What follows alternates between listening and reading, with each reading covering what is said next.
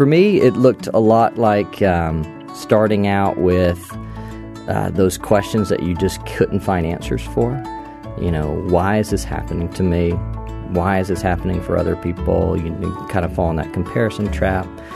And then it started to be of what does this mean for my life? What does this mean about me? And those questions then cycled me down to places of then not having any confidence in myself, not having any hope for the future. Hello and welcome to Candid, where we never settle for less than the truth. I'm your host, Jonathan Youssef. Each week, we'll tackle tough issues, answer your hard questions, and take a candid look at the Christian faith. We all sense it. Anxiety is on the rise. In fact, anxiety disorders are one of the most common mental health challenges in the U.S., affecting almost 20% of the population. However, only one third of people suffering from anxiety get help. In our conversation today, we're focusing on the spiritual side of this issue. What does it look like to exchange our fears, our desires for control, for God's perfect peace? What does it look like to surrender everything to God, even when we are not guaranteed a perfect outcome? Today's guest, Clay Kirkland, will highlight a specific passage in Scripture people often quote to combat anxiety. Clay is a strengths finder coach with over 20 years of experience helping people uncover and unpack their unique God given gifts. He served for 18 years as a director of the Wesley Foundation at the University of Georgia, one of the largest campus ministries in the nation, where he mentored and coached thousands of young adults. He has a master's in divinity from Asbury Theological Seminary and is a Gallup certified strengths coach. Before we get started, I want to remind you that we are not medical doctors or licensed counselors. We suggest you see both if anxiety is an ongoing struggle for you. Now, on to our conversation. Clay, thank you for being on Candid. Absolutely. Thank you so much for having me. So, I wonder if you just take a, a minute or two and introduce us to yourself. Sure. And then we'll dive into the topic. Yeah, absolutely. Well, uh, I did campus ministry for 19 years. My wife and I uh, both did that together at the University of Georgia, the Wesley Foundation.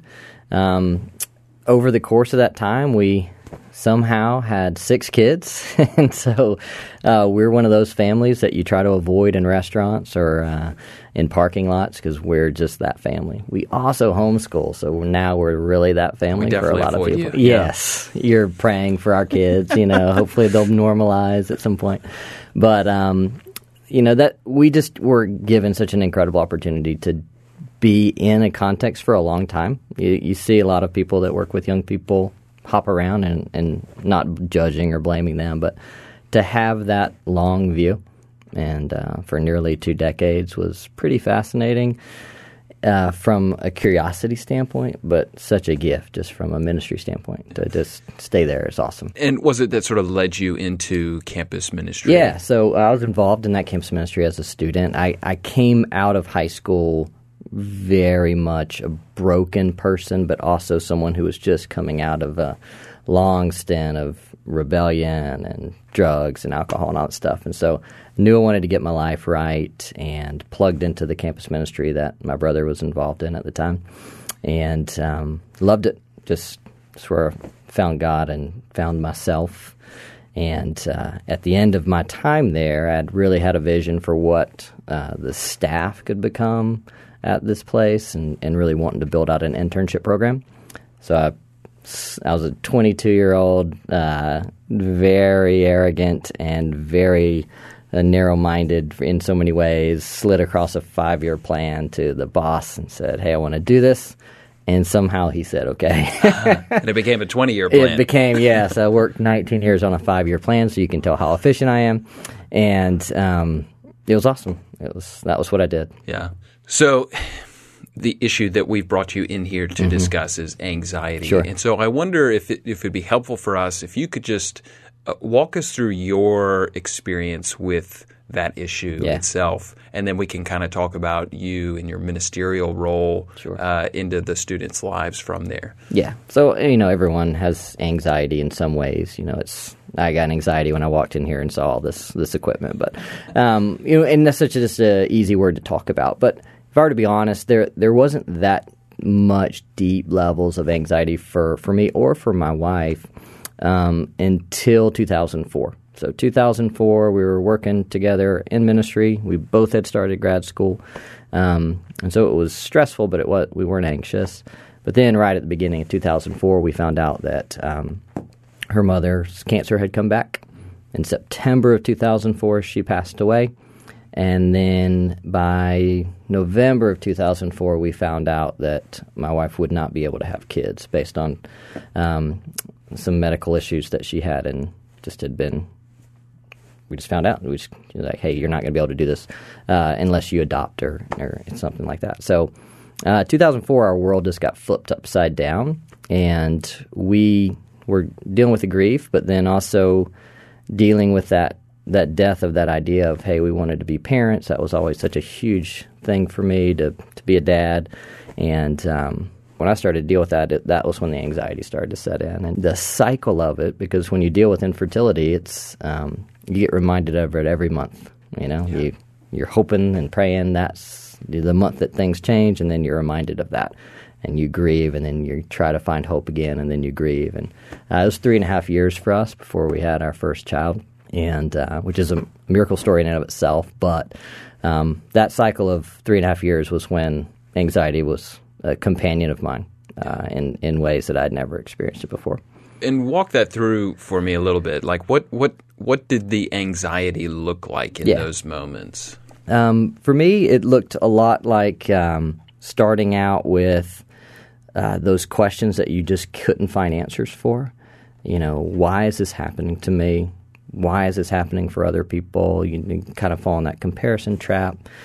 Um, and then it started to be of what does this mean for my life? What does this mean about me? And those questions then cycled me down to places of then not having any confidence in myself, not having any hope for the future. Uh, it just spirals you down into different places. Different people, you know, encounter it in different ways. But especially for me, it was so many things were going right, and then all of a sudden, just this year happened and we hit a wall. And in that wall, we just had to, it was a reflection, and we started to look at ourselves through the lens of anxiety.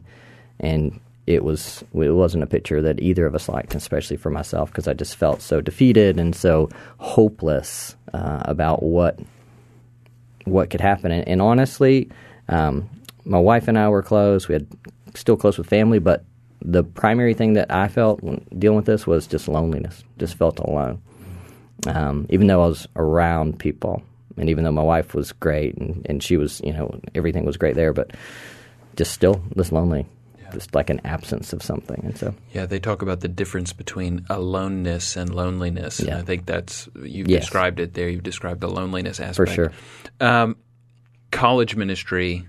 What are the things that you have seen as it relates to this topic of anxiety? What yeah. are the things that you've seen come to your door? Well, honestly, it's been a growing trend, and statistics will prove that. And so this, you know, it's not just an anecdotal thing from my own my own experience. It's any stat will prove this for you. But what I got to see was um, college kids coming in and the level in which they would come in with, with worry, anxiety, and fear, and then their ways of dealing with it. And and it really w- wasn't encouraging. Honestly, it was just sad. The rise of anxiety just kept going up and up and up, and um, what they would come with was just startling. And so it, we started uh, in 2000, 2001. Obviously, the the towers, and that changed everything in so many different ways. Um, 2008 and 9 when the housing market happened that changed everything um, the iPhone was introduced and social media was introduced, and honestly, that changed everything. Yeah. So if I were to look at what culturally and in a societal way changed things, for sure in America, terrorism, housing market, and social media mm-hmm. were I would I would say are the ways that we could see easily major markers in history of when those events happen and then the levels of anxiety going through what at that point was a roof and then another roof was built, and then it would go up through it again, and then another roof was built, and it would go through it again. I wonder if it'd be helpful now if you could define anxiety for us? Because I think you you started talking about it at the beginning that it's sort of like it's a word that we throw around. Yeah. But there's some roots to it, right? Sure. There's some connectivity here that I think um, it would be helpful for us to kind of define our terms. Sure, sure, sure, sure. So there again, there's so many ways to define it. You can try to define it from the Bible. You can try to define it from uh, psychology journals. There's so many ways. I think an easy way to understand it is when we feel threatened, when something in our lives are threatened, and we don't have a way to to handle it. Um, what's left after that? That's how I would describe anxiety. Uh, if someone says, "I have a test," but I've studied for it, I feel confident in it. That test isn't a threat, and so Right. there's no anxiety. Even though for the next person, I have that test, and even though I might have felt like I studied, maybe I didn't study enough, and that threat to will I pass the test? Will this affect my life? And you don't know how to handle it, then that what's left is your anxiety. For some people, it looks a lot like fear. Other people get very angry. Other people get very much depressed, and and you know so. The, There's different emotional there's different emotional to it. reactions to it. But to me, it's that when something's threatened and you don't have a grid for how to handle it, um, that's what anxiety's left. I want to keep the thread of your of your own story coming Sure. through all of this. And so, if, I, if my timeline's right, Yeah. you were facing anxiety, you know, almost in the middle of your own ministry uh, Absolutely. to students. So, what did how did you minister to people out of your own situation? Yeah, yeah, yeah. That's a great question. Um, I knew enough of what the truth was to to help people, even though I wasn't able to latch onto it myself at times. Uh, John Wesley says to preach faith until you get faith, right? And so um, I was preaching, you know, what what needed to be preached, but it was a real battle because at that point you start to feel inauthentic. You know, like, do I really believe this? And I knew that I believed it, but it, because I wasn't experiencing it, um, you you just start to to struggle with that authentic place. And and honestly, I could just see the effects of it on other people. One of my best friends at the time was working with me, and he showed up in my office one day, ghost pale, and looked like someone had died. I said, "Who died? What's wrong?" He said, "We're pregnant," and he knew that was going to be you know Affect you. affect me, and Yeah. it, so it's hmm. that type of thing where I felt horrible that he felt horrible when he should have felt so excited, um, and it's like, man, I've something's got to change. You know, it's, that was a real big eye opener for me. It's like I don't want if it's affecting me, that's one thing. But when it's starting to spread out that way, it's like, man, I don't want this for anyone else to to be that. So um, it didn't change overnight at that point, but I got pretty intentional at that point to start processing things and, and learning things. It was interesting. My wife at the time, she was in ministry, but from 04 to 06, she was getting her master's in counseling while dealing with this.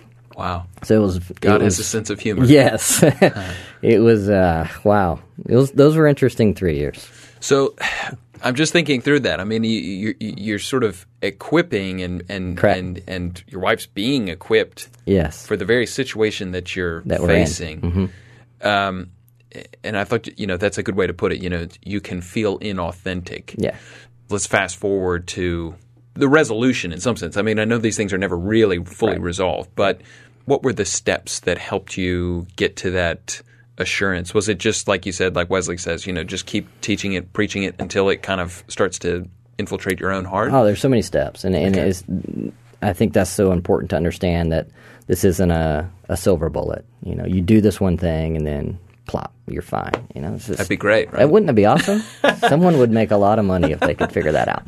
Um, but no, so for us, a lot of it was um, sharing our story with other people that we trusted and, and who who could be the support for us when we weren't able to support ourselves.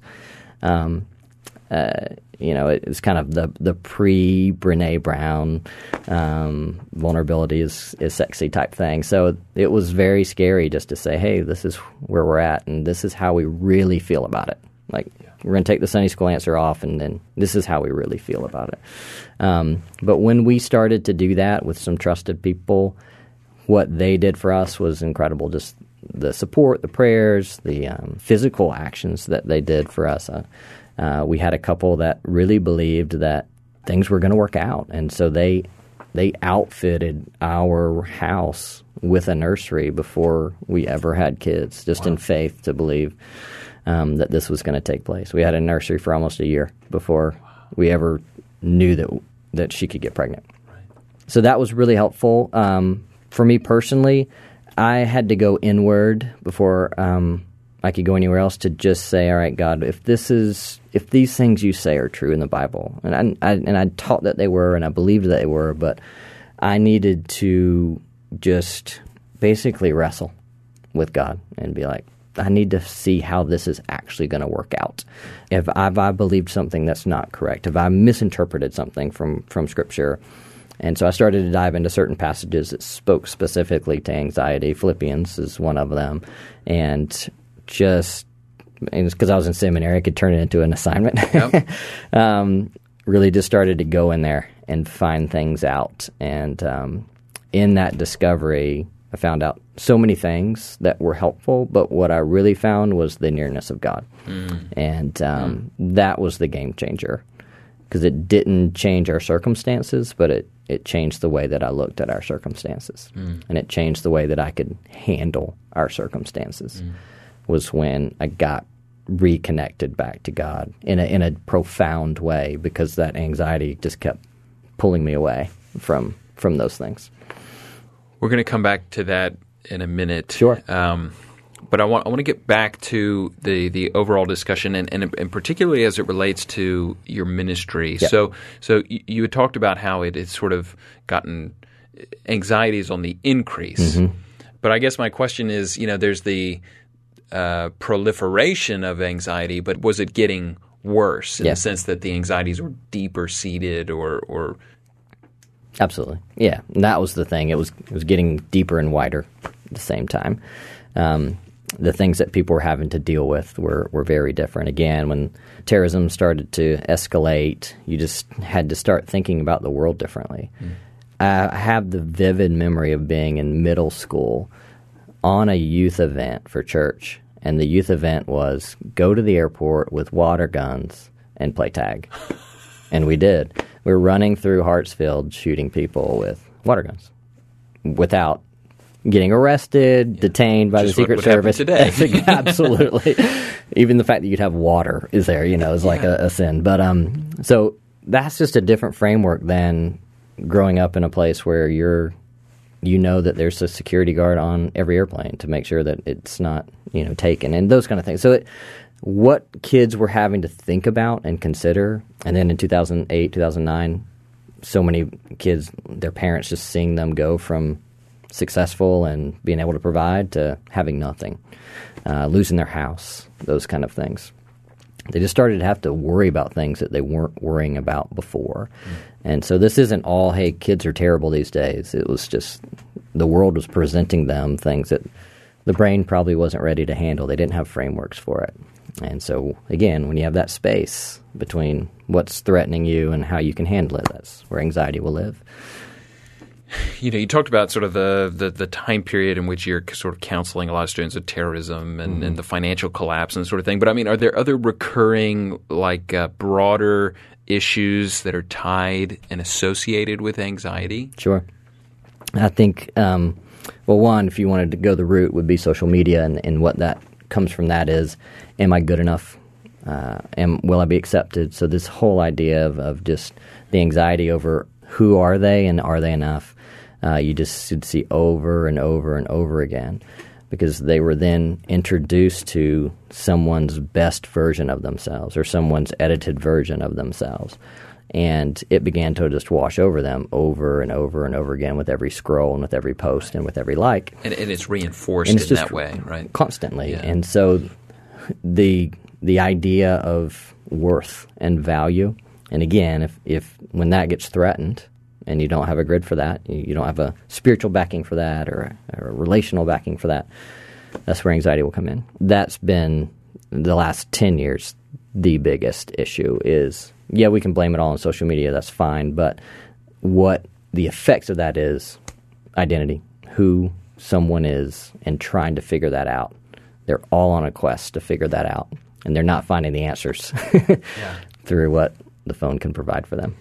You and I have had a phone call Sure. before this, and we talked about the the issue of normalizing anxiety because I think, in some sense, it's become normalized. Absolutely. I mean, it's it's so rampant uh, and so common that it's just a part of our daily life. So, what are sort of the dangers of of thinking down that track? Yeah, that's great, and that that's been something that uh, we really were able to track with when someone would come into our office 10, 15 years ago, and we would either suggest counseling uh, or uh, they they would be nervous or they would almost whisper, "Hey, I, I went to a counselor." one time." And it's like, "Wait, what did you say?" And I went to a counselor. Like, Right. So there's a, there's almost like a shame Oh, associated major with stigma. um, having anxiety. Having anxiety, and you Well, have yeah. anxiety because you don't want to be known for having anxiety.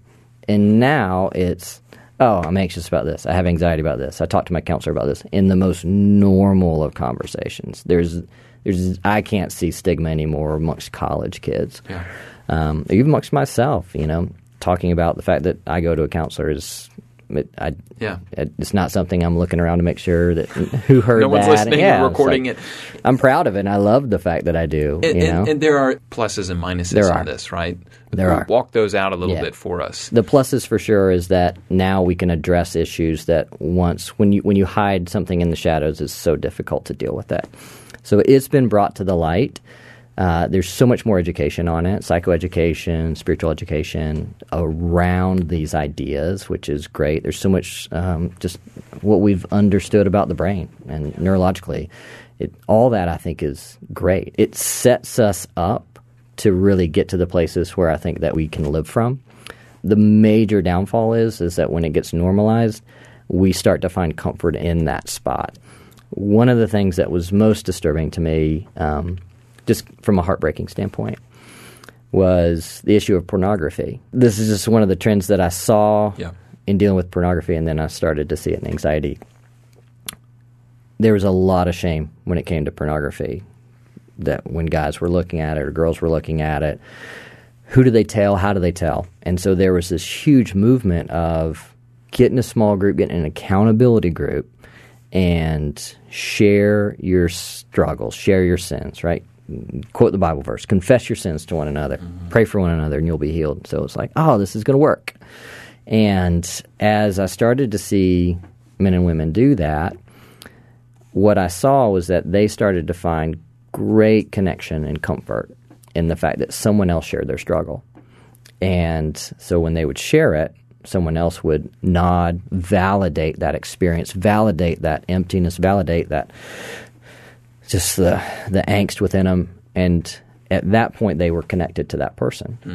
And so then the next time they they got together, they wanted to be connected to that person again and so they would share the pain, the struggle, the hardship, the addiction, and then they shared again, and they shared again, and they didn't stop looking at pornography. They just felt more connected to people as they looked at pornography And less shameful. and less about it. shameful because they had a level of comfort and in ease with someone because the secret was out and it was also validated by saying I struggle with it too and so they were that that connection and when you continue to have something that you struggle with and you talk about it with people that you that you then connect with about but you don't move past connection and comfort that's what you'll crave and you'll just keep coming back to it and keep coming back to it and keep coming back to it and i saw that with pornography and i started to see that with anxiety because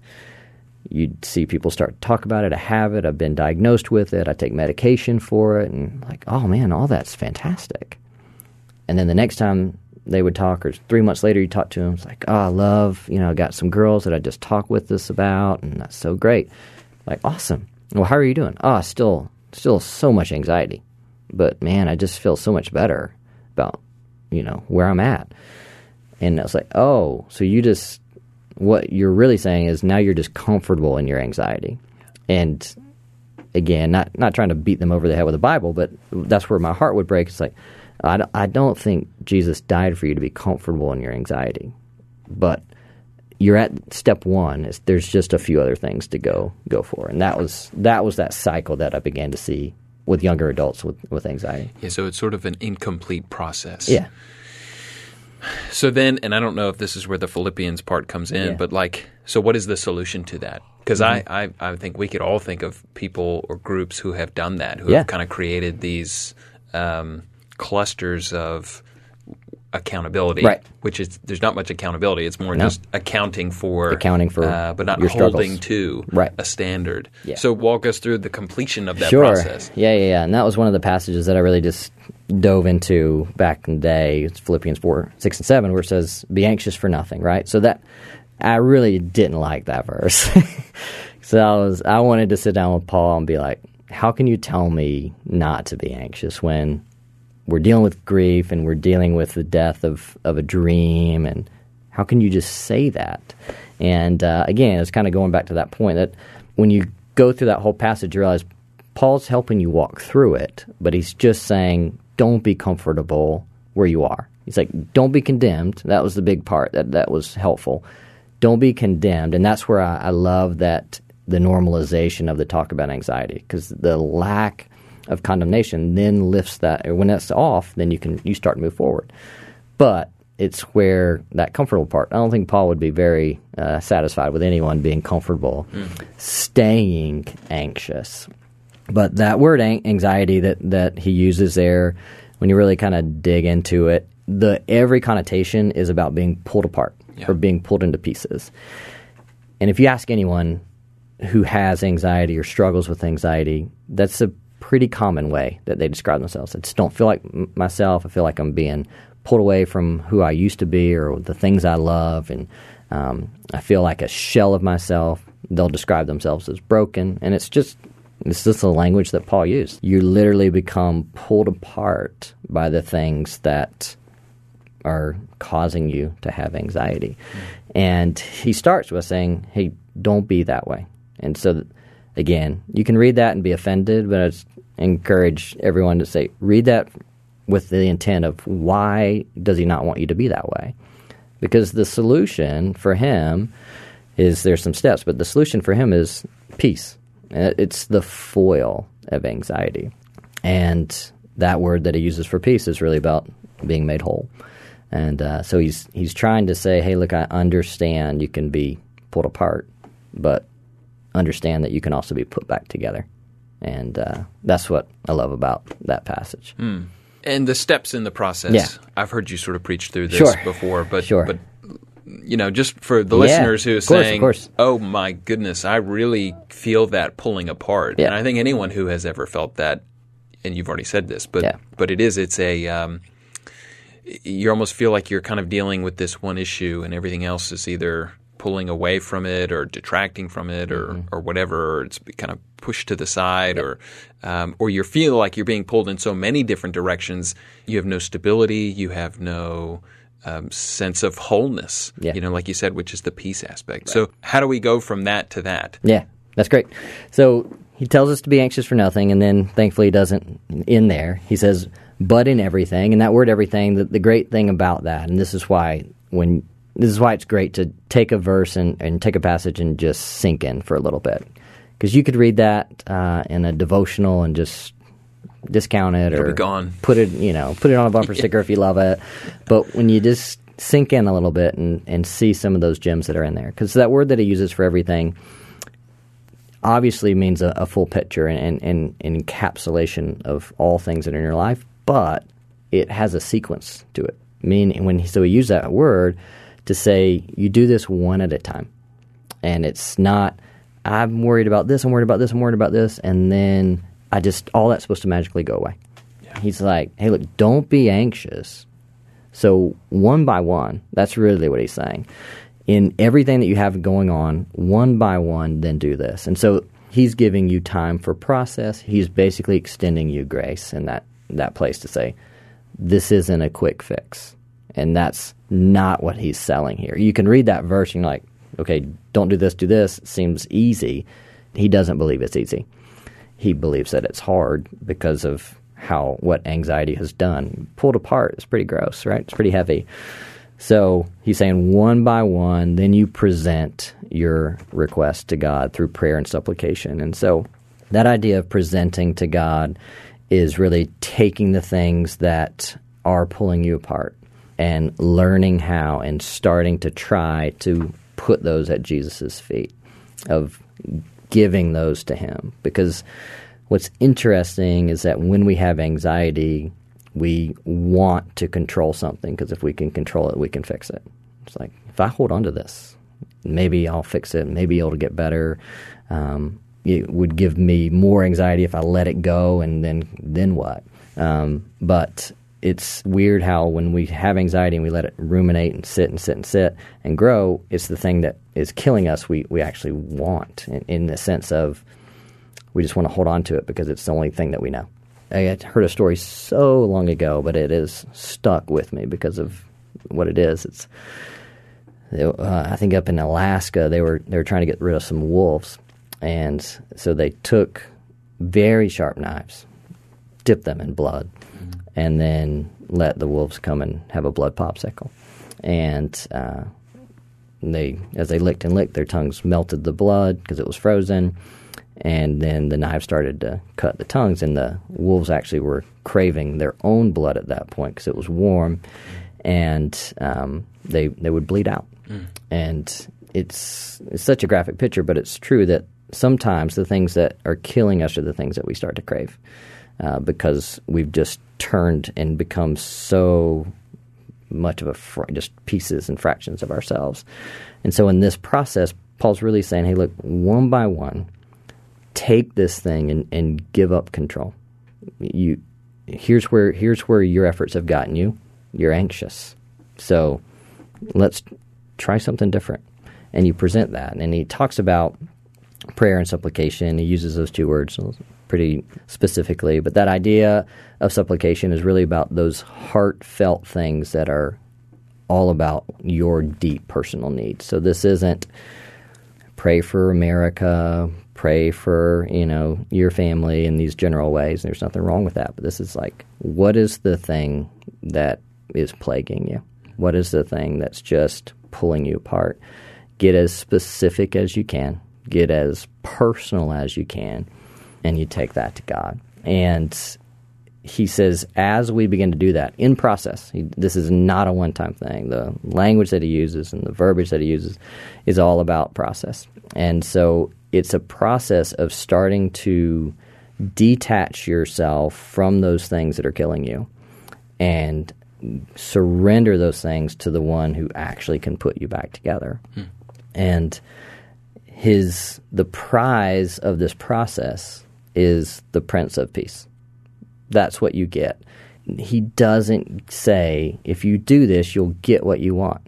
So I didn't read this and go, "Oh, I'll get everything I want if I just do this process." It's when I go through the process of surrender and dropping things off at the feet of Jesus, I find out that that process got me to the feet of Jesus. Mm and I'm no longer focused on where I was or what was pulling me apart or what I was struggling with or what I was lacking. I'm actually in the position and the place to receive anything I need from the one who can give me everything that I want and everything that I need. And so it, that process of surrender feels like this long journey, but the end of the journey is the nearness of God. Mm. And we know from the psalmist that the nearness of God is our good. Mm. And so that piece that you get is being put back together not by way of acquiring the things that you long for, but by having God pull you back to towards Him. Because when you're anxious, you, this is what you don't hear. Hey, I'm really anxious, but I'm really like so good with God right now. you know, you just don't hear that. Yeah you don't hear, yeah, my quiet times are brilliant and I feel I just God and I are so close and I'm ridden with anxiety. yeah. you don't hear it's it. very counterintuitive. It's very counterintuitive yeah. because we're when we're being pulled apart, the primary thing we're being pulled apart from is that connection with God. And not that God's left us or you know, don't don't spiral down a theological path that we're not talking about here, but it's just that that idea of you can be at peace mm. When things aren't going well you can be at peace when you are not getting the things that your heart desires. And the only way you can do that is when your connection with God is enough. Mm. And that's really what Paul's saying is when you go through this process, at the end of it, you'll get God. And you'll have that peace that passes all understanding because it doesn't make sense. What makes sense is to be anxious when you're not when you're threatened, to be anxious when you're not getting what you want, to be anxious when you don't know how things are going to work out. That's logic. But he's saying it's going to pass that because you will actually be at peace, even if those things don't get added unto you, because mm. you, you'll have what you need. I wonder if you could get specific for us because Sure. I think we use the terminology a lot of lay it at the feet, Mm-hmm. surrender it, Uh, Yep. a- and and I think it might be helpful if you used your own example, Absolutely. um, of what that looked like for you. Yes. Yeah. So for us and for me specifically, it was the desire to be a dad. I mean, I can remember when I was very young, or was eight, I had the names of all my kids that I wanted. No, I don't. None of those names have translated to ours right now. Your but it poor was, wife. I know it was. Uh, I re- I wanted to name my first two boys Will and Lee, so that I could say Willie, come here, and then it would be even more efficient. Um, but so again, that was an eight-year-old's kid uh, understanding of, ki- of how to name your kids. But the point is, I just always translated the idea of what life will be about is that I will be a dad. Um, my my dad's dad and he were disconnected, um, and they just didn't have that. And my dad really did a lot to try to be as good of a dad as he wanted to be, and I just wanted to do that for my kids. I wanted to do that, you know, in a in a spiritual sense for for the people that we took care of. When, as later in life, when I started to understand my role as pastor, I wanted to do that for people that biologically weren't mine, but that I just wanted to care for them in that way. Yeah. And um, so it was this deep, deep hearted desire that I had. And then when that was taken away from us, I had to then take that and say, all right, God, I can't control what I want and, and to have happened here. So I'm going to give that to you. And when I would give that to him, most of the time I would write it out just so that it would, because it, it just, for me, it just works better when I write. Just like, I'm surrendering this desire of being a dad. I want it. I would tell him that every day. I want it. Like I'm not in the process. I didn't lose my desire of what we wanted. Right. Ever. Um, I want it. When we were praying for Deborah's mom to be healed, we want this. But we surrender that, and if we don't get it, I'm going to trust that you're going to be enough because that's what you said. And it wasn't threatening God as much as it was you have to get to the point to where what his word says can actually be true for you. And so that's the point of surrender that I had to get to was you've said this. So if this isn't going to be the case, I'm expecting your word to be true, that you'll be enough. That was the cycle of our surrender because we had to do it every month because it was, again, hope and grief and hope and grief.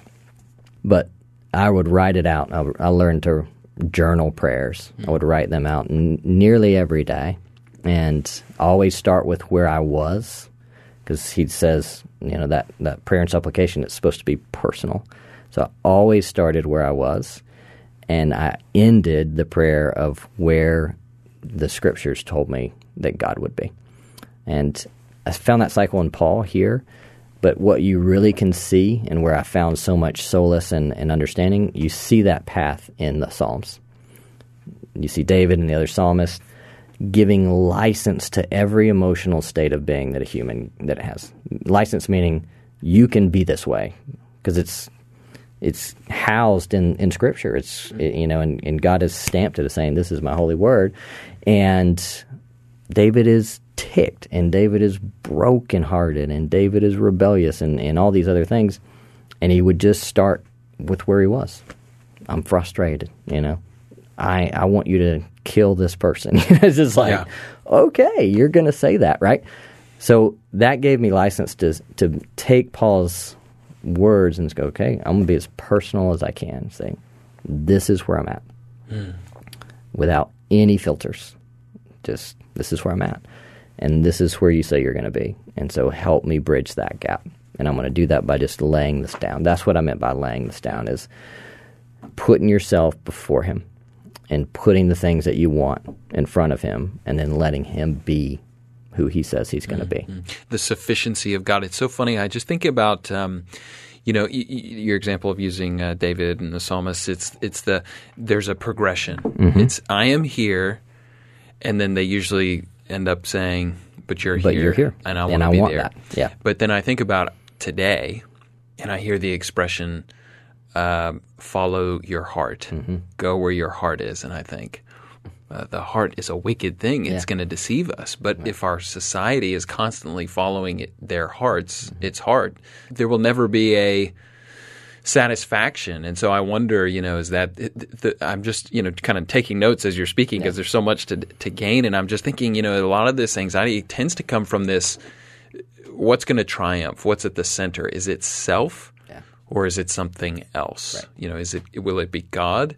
Or is it just what I desire, what I want, and and that attempting to hold those pieces together? You know, you use the word you know, to be pulled apart. Yeah. So am I trying to hold this thing together, or am I am I going to lay it down in terms of this is not who I am. Yeah. That this will not make me, you know, the perfect person or anything like that. So I'm handing it over to you, and I want to go where you are. Yeah. Um, but that all has to start with surrender. It does. Um, and and I- think that's, uh, gosh, that's a massive conversation, isn't it? It is. Um, I want to ask you some questions about, and we, we've we've kind of briefly skimmed over this, but the issue of counseling. Sure. Um, why is counseling important in dealing with anxiety? Yeah, so many reasons, and um, one, it's so helpful because you start to get things from your brain out into the open, and there's that spiritual idea of you know confession and things like that. So I'm not discounting that in any way, shape, or form,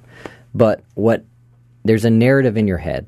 There's a narrative in all of our heads, right? Some of us maybe have multiple narratives in our heads, but uh, when you start to let someone listen to that and speak back to you what they're hearing and comment on what they're hearing, you start to get a better perspective on where you are on the spectrum of is this real or is this did I make this up? How, you know, where am I on that that spectrum? And so that to me is such a vital part of counseling. Just to let someone hear your story who's trained to listen to you and ask you questions and, and offer advice that then can help you continue towards the places that you want to go. Um, when you talk to yourself, there's nothing wrong with that. I do it all the time. But again, that narrative in your head, you you're the author of that narrative, right? And you're And you deceive and yourself. you deceive yourself, and you can edit that thing however you want to, right? And so, letting someone reflect that back and say, "Hey, why did why do you think that's true?" and it pauses you because the narrative in your head doesn't hit the pause button; it's just going, right? So they pause your narrative and offer you a reflection on their interpretation of it, and it's so so helpful in that regard. Um, I, if, again, I know this is maybe what you wouldn't have expected, but um, I think it's great that counseling costs money because you're There's a bit of skin in the game, yes, right? your Yeah. heart follows your wallet. and when you invest in, if you if you go and talk to your friend at midnight and you're just like, hey, I'm struggling, and they talk to you and and they hug you, and that's great. Again, I'm not discounting community in any way, shape, or form, but when you pay someone hundred bucks an hour or whatever, you know, to listen to you, you you're uh, paying attention in that because you're like, hey, this is a lot of money, you know. but I want to get something out of this, and so it immediately makes it intentional. Whereas, like I said, in that that dangerous little rut that we can get in of just finding comfort by sharing what we want, and then someone saying, "I'm so sorry," we got that comfort from them, and and now we're just more comfortable in our misery instead of being asked a question or being challenged to actually disrupt that to move us somewhere else. Um, counseling again can also teach us those skills. I, there's this so neat how Scripture has been teaching us things like taking control of our thoughts and taking captive, you know, those those ideas in, in our head, and how psychology is kind of authenticating Scripture. You know, this whole the whole branch of cognitive behavioral therapy is really taking your thoughts captive, really retraining your brain, which we now understand now can be retrained um, to thinking rightly. And so, counseling can really help set you on a path to understand how to think rightly. and how to identify those narratives that are going to take you away from where you want to be and to stay on the path that you that you want to be. So, I'm a, I mean, my wife's a counselor, my brother's a counselor, uh, my wife and I see a counselor together. I see a counselor by myself um, because I want to be the best version of myself. And um, if someone spent years and years learning how to help people do that, I, I want to take advantage of their expertise. Yeah. Just like I want to go to a great doctor and I want to go to a restaurant with a great chef. I want to I want to talk to someone who's who's going to help me be a great version of myself, and that counseling can do that. Yeah. Why do you think that people push against counseling? Yeah. And how do we kind of normalize it in some sense? Yeah. Well, the general excuses will be uh, I don't have time, it's too much money, which one do I choose? You know, what I always hear behind that is I always ask the question, what are you really afraid of? Like what what's what are you really afraid of? And um, most people are really afraid of trying it and it not working and then feeling a deeper sense of hopelessness. Or having to come face to face with the things that they would rather just manage over here. Um, Or keep in the dark. or keep in the dark for sure. And so um, I think you know what I would say to people often in my in my office all the time is, "Hey, I probably won't go to counseling." I'm like, "Well, then what's your plan?" And it's like, "I'm just going to do this." And I said, "How long have you already been doing that?" And they would tell me. I said, "So what? Why do you expect anything to change?" Like, "This is what your efforts have produced. You're in my office crying. Um, so why not? It's not that you're you're not going to go backwards. Your promise. And so, what? Why not try that? And so it's just that challenge of you know that again. It's that narrative. They've rationalized why they shouldn't go, why they couldn't go. And I'm not saying that every human being has to be in a counseling room tomorrow, um, but it's when you need it, it's there, and that's what's so great now is that it's there, it's available, it's normalized um, from the sense of it's a major aspect of our society now. That I, I would take say it this way: instead of looking at all the reasons why you shouldn't go, just try to make a list of the reasons that you should, and uh, make a list of the outcomes that you would hope for your life, and then send those to a counselor and say, "Can you help me with any of these outcomes?" And if they say yes, then give them a shot, because your current efforts are not producing what you cur- what you currently desire, and so is there a person who can help you move across that bridge to the to the places that you want to go? The sufficiency of Christ, uh, dealing with our anxieties one by one and surrendering those to Him and allowing Him to be all that we need and desire. Um, Clay, this has been a really helpful conversation um, for me, even personally. Uh, I wonder if you could just close us by um, praying for our listeners. Absolutely, Yeah. I'd love that. Thanks.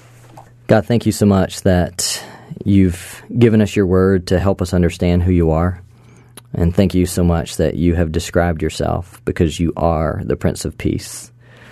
And Lord, I just pray from the north, the south, the east, and the west for all the listeners uh, here and there and everywhere. Lord, I, I pray that they would come to know you as the Prince of Peace in profound ways.